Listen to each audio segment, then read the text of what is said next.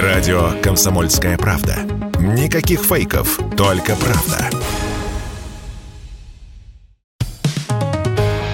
«Экономика» на Радио КП. Здравствуйте, дорогие слушатели радио «Комсомольская правда». В эфире наш ежедневный обзор самых важных и интересных экономических новостей. И сегодня мы поговорим про обезьянью оспу. Да, она тоже имеет отношение к экономике. И еще какое. Мало что ли экономики проблем. Мир на пороге продовольственного кризиса. Котировки акций падают во всех странах практически. Лопаются кредитные пузыри. Разгоняется инфляция. И это далеко не все проблемы, накопившиеся в мировой мировой экономики. А тут еще и эпидемиологическая ситуация подложила свинью, ну то есть мартышку. Врачи всего мира бьют тревогу из-за новой болезни – обезьяньей оспы. В Великобритании обнаружили уже десятки случаев. Португалия, Бельгия, Швеция, Австралия. В общем, болезнь уже начала гулять по планете. И сразу в нашем мозгу, запуганном бесконечными кризисами, вспоминаются события двухлетней давности. Все эти локдауны, закрытые магазины, обвалы рынков, отмена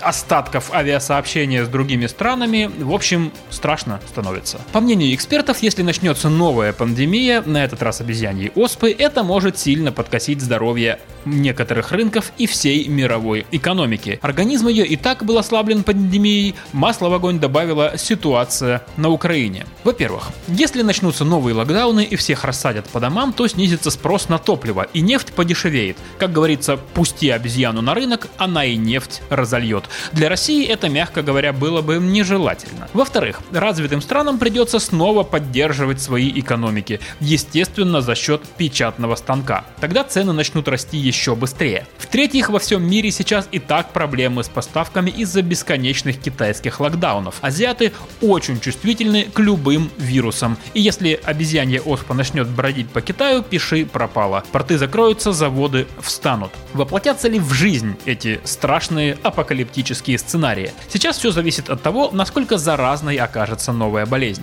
Пока врачи успокаивают, она гораздо менее заразна, чем ковид, хотя и передается воздушно-капельным путем или через жидкости. Но если болезнь мутирует, то, в общем, будем надеяться, что этого все же не случится. И, кстати, в Международном валютном фонде тоже переживают из-за новой болезни и выдвинули, наверное, самое здравое предложение. Там считают, что для спасения мировой экономики нужно ослабить торговые ограничения, чтобы облегчить дефицит дефицит и снизить цены на продукты. Если к этой мудрой рекомендации прислушаются, то Западу придется отменить некоторые санкции против нашей страны.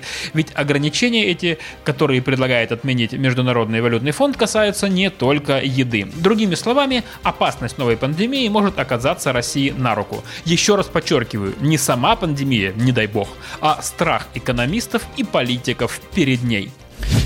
Ну и раз мы вспомнили о санкциях, то есть повод поговорить о том, как они могут повлиять на российскую авиацию. В конце лета российские авиакомпании начнут разбирать свои лайнеры на запчасти, потому что комплектующих для самолетов у наших перевозчиков осталось всего на 3 месяца.